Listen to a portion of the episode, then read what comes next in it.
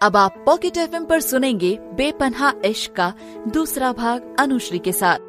प्रणय के घर वालों ने सबके साथ खाना खाया और फिर घर जाने की इजाज़त मांगी। अपनी हाँ ना के लिए उन्होंने कुछ दिन में फ़ोन करने के लिए कहा। उनके जाने के बाद सभी हॉल में आके बैठ गए। तभी शबाना ने कहा, जया बाजी, लगता है भूमि बिटिया उनको पसंद आ जाएगी। देखना उनकी तरफ़ से हाँ ही होगी। हाँ शबाना दीदी, और लड़का बहुत सुशील है, जया ने प्रत्युत्तर में कहा। हाँ लड़का और उसके घर वाले अच्छे हैं। बस वो हमारी भूमि को पसंद कर ले तो इसी साल इसकी विदाई करके मैं और जया गंगा नहाए। कहकर विक्रम भूमि की तरफ़ देखकर मुस्कुराने लगे। हम कहीं नहीं जाएँगे अपने पापा को छोड़कर, भूमि ने तुनक कर कहा। तो सभी हंसने लगे। भूमि और आरफा भी उनके पास आकर बैठ गई। जया ने प्यार से भूमि का गाल सहलाते हुए कहा, हमारी भूमि तो इतनी प्यारी है, इसे भला कोई ना कैसे कर सकता है? भूमि को मन ही मन बहुत हँसी आ रही थी। उसने जो किया, उसके बाद तो कोई लड़का हाँ नहीं करेगा। वह आरफा की तरफ़ देखकर मुस्कुराने लगी। कुछ देर बाद शबाना और आरफा अपने घर चली गई। भूमि भी अपने कमरे में चली गई। कुछ दिन गुजर गए और फिर एक शाम विक्रम को प्रणय के पापा का फ़ोन आया। उन्होंने रिश्ते से इनकार कर दिया। विक्रम को बहुत बुरा लगा, लेकिन उन्होंने खुद को संयत रखा और जया को सारी बात बता दी। लेकिन दुखी होने की बजाय जया लड़के वालों पर बिगड़ गई और कहा, हमारी भूमि के लिए लड़कों की कमी नहीं है। एक से बढ़कर एक लड़के हैं लखनऊ में। कहकर वो वहाँ से चली गई। भूमि को जब पता चला तो खुशी से दौड़ती हुई आरफा के पास पहुँची और उसे बताया, दोनों को हंसता देख शबाना ने कहा, पहली बार ऐसी लड़की देखी है जो अपना रिश्ता ना होने से खुश हो रही है। शबाना की बात सुनकर भूमि ने हँसते हुए कहा, अरे, ये खुशी आप नहीं समझेगी। क्या नहीं समझेगी? समझाओ हमें और पहले तो ये बताओ तुमको शादी क्यों नहीं करनी है? शबाना ने भूमि से कहा। तभी भूमि ने कहा, किसने कहा हमें शादी नहीं करनी? शादी तो करनी है, बस अभी नहीं करनी। हमारे लिए तो कोई शायर साहब ही आएँगे, जिन्हें हमारी तरह शायरी गजलों का शौक होगा। ऐसा कोई मिलेगा तभी हम करेंगे शादी। ये सारी चीज़ें सुनकर शबाना ने कहा हाँ हाँ जैसे कोई मिर्ज़ा गालिब आपके लिए पलके बिछाए बैठे है और आपका इंतज़ार कर रहा है है ना? तभी भूमि ने कहा, क्या आंटी, आप ही ना हमारा मज़ाक बना रही हो। मिर्ज़ा गालिब ना सही, लेकिन उनका कोई छोटा मोटा शागिर्द मिल जाए, वही काफ़ी है। हम तो उसी में खुश है। बस वो हमारी शायरी सुनते रहे और कुछ ना कहे। और ये सुनकर शबाना ने कहा कि हाँ तुम्हारे सामने बोलने की हिम्मत किसकी होगी भला? शबाना की बात सुनकर भूमि और आरफा खिलखिलाकर हंस पड़ी। कुछ देर बाद भूमि अपने घर चली गई।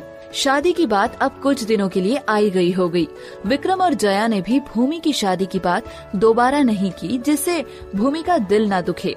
आरफा को सिलाई बुनाई आती थी और भूमि को स्केच बनाने का शौक भी था। एक दिन दोनों ने मिलकर शहर में बुटीक खोलने की सोची। दोनों ही अपनी योजना पर काम करने लगे। घर से ही थोड़ी दूर उन्होंने एक बड़ी शॉप खरीद ली।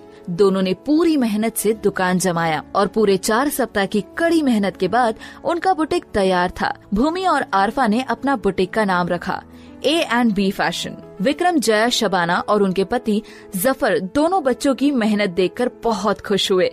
धीरे धीरे उनका बुटीक लखनऊ में फ़ेमस होने लगा। हर कोई उनकी बनाई डिज़ाइन का दीवाना था। दोनों बहुत खुश थी। बुटीक शुरू हुए, छह महीने ही हुए थे कि एक शाम आरफा गुमसुम सी बैठी थी। उसे परेशान देख भूमि ने उसके पास आकर कहा, क्या हुआ? मुँह क्यों लटका हुआ है तुम्हारा? कुछ नहीं, आरफा ने अनमने मन से कहा। भूमि कुछ तो हुआ है। चेहरा क्यों उतरा है तुम्हारा? बताओ, क्या बात है? तभी आरफा ने कहा, भूमि, वो युवान, ये कहकर आरफा ने बात अधूरी छोड़ दी। भूमि, युवान?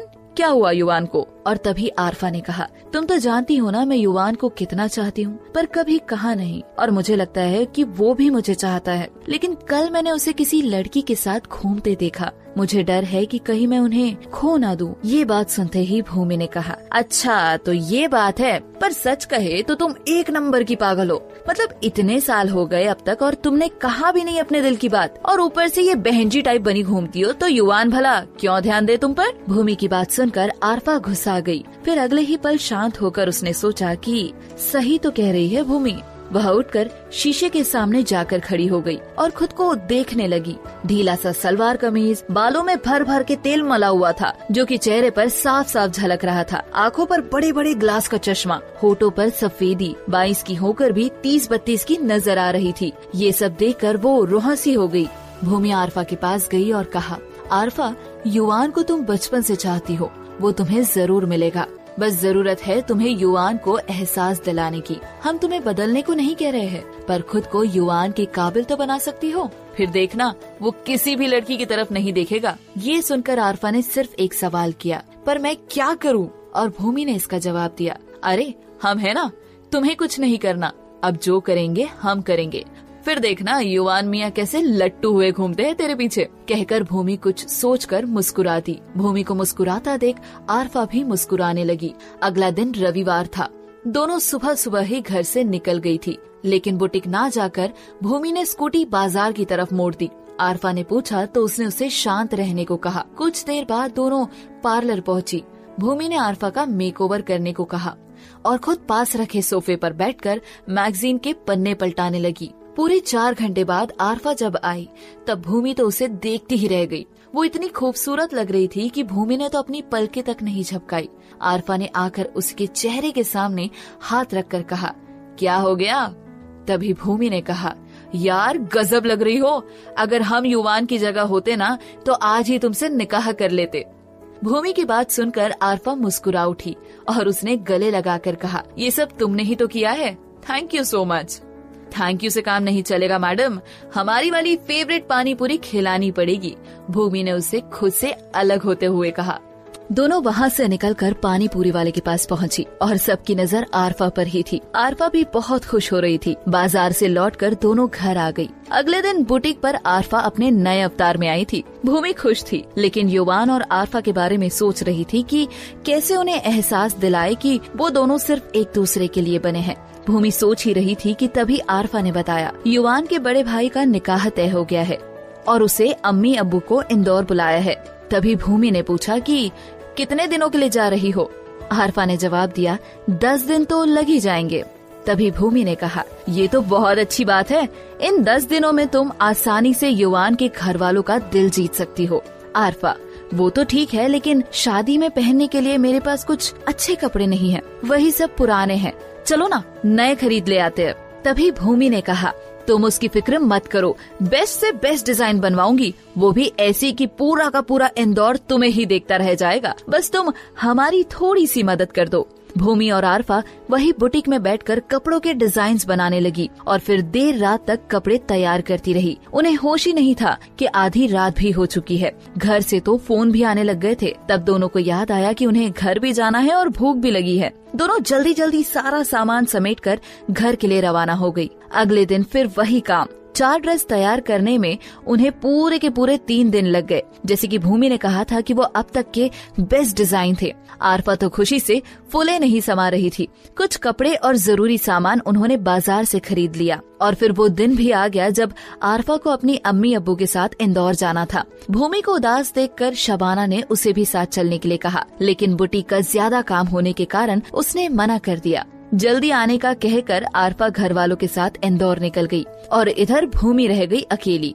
अगले दिन जब बुटी गई तो अनमने मन से काम कर रही थी। आरफा के बिना उसका बिल्कुल भी मन नहीं लग रहा था। उधर इंदौर में जब आरफा को सबने देखा तो सब देखते ही रह गए। एक बार की तो युवा भी मुँह फाड़ता रह गया, पर आरफा बिना कोई भाव दिए उसके नज़दीक से निकल गई। शादी का घर था और मेहमान की भरमार थी, पर उन सब में कोई अलग ही नज़र आ रही थी। वो थी आरफा। युवान उससे बात करने के बहाने ढूँढने लगा। युवान को अपनी ओर बार बार देखता पाकर आरफा का मन हर्ष से पुलकित हो उठा। युवान को ज़्यादा न सताकर आरफा भी उसे कभी कभी छुप कर देख लिया करती थी। दोनों एक दूसरे के नज़दीक आने लगे। दोनों में थोड़ी थोड़ी बात भी होने लगी थी। और बातों बातों में ही आरफा को पता चला कि युवान को जिस लड़की के साथ देखा था, वो उसकी बुआ की लड़की थी, जो कि लखनऊ में रहती थी और युवान किसी ज़रूरी काम से लखनऊ आया था। आरफा को बहुत अफसोस हुआ कि उसने युवान के बारे में बहुत गलत सोचा। सच जानकर तो वो उससे और मोहब्बत करने लगी। युवान था एक नेक लड़का जो बहुत कम बोलता था और सबके साथ मुस्कुरा कर ही बात करता था। पर आरफा के साथ वो थोड़ा थोड़ा खुलने लगा था। शादी की रस्मों के दौरान दोनों एक दूसरे के बहुत करीब आ गए थे, पर इजहार अभी तक दोनों ने ही नहीं किया था। आरफा चाहती थी कि पहले युवान ही कहे, और युवान चाहता था कि पहल आरफा ही करे। युवान के भाई का निकाह हो चुका था। रिश्तेदार अब लौटने लगे थे।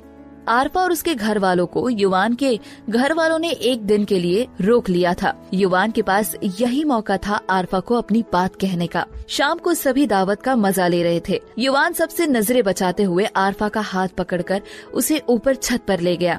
आप मुझे यहाँ क्यों ले आए? आरफा ने संकुचाते हुए कहा। युवान, हमें आपसे कुछ कहना है इसीलिए। तभी आरफा ने कहा तो कहिए ना आरफा का दिल तेज़ी से धड़कने लगा। युवान ने आरफा को वही रुकने के लिए कहा और चला गया।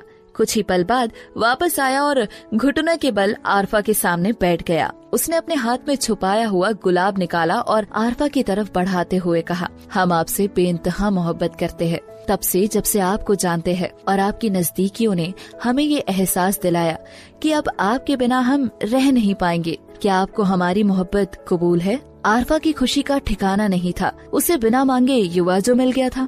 उसने आगे बढ़कर गुलाब लिया और युवान के गले लग गई और कहा, मैं भी आपसे बहुत प्यार करती हूँ युवान। आज आपने मुझे ज़िंदगी का सबसे खूबसूरत तोहफा दिया है। युवान उसकी आँखों में झांकने लगा और आरफा ने शर्माते हुए नज़रें नीचे कर ली। चांदनी रात ने आरफा के चेहरे का नूर युवान की आँखों में जैसे पिघलाता ही जा रहा था। दोनों घंटों वही एक दूसरे के हाथों में हाथ डालकर बैठे हुए थे। और फिर नीचे आ गए। खुशी दोनों के ही चेहरे से झलक रही थी। अगले दिन आरफा और उसके घर वालों को सुबह जल्दी निकलना था।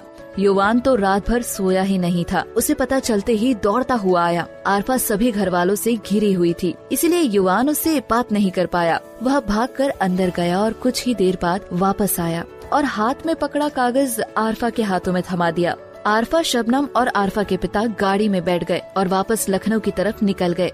सभी मुस्कुराते हुए अंदर चले गए और युवान उदासी से वही खड़ा रहा। पर वो जानता था कि बहुत जल्द वो एक दूसरे से मिलने वाले हैं। उधर आरफा भी युवान से दूर जाने में उदास हो गई थी। लेकिन खुशी के भाव उसकी आँखों में साफ़ साफ़ झलक रहे थे। उसने आँखें मूंद ली।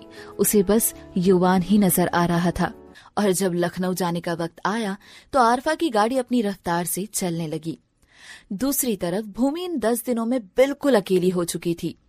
एक शाम बैठे बैठे जब बोर हो गई थी तो उसने अपनी बोरियत दूर करने के लिए फेसबुक ऑन किया और न्यूज़ फ़ीड स्क्रोल करने लगी। वहाँ भी कुछ अच्छा नहीं लगा तो उसने लॉग आउट करने की सोची। तभी उसकी नज़र एक नाम पर पड़ी, आकाश खन्ना। लड़कों से दूर रहने वाली भूमि को ना जाने क्या सूझा और उसने उसकी प्रोफ़ाइल ओपन करके देखने लगी।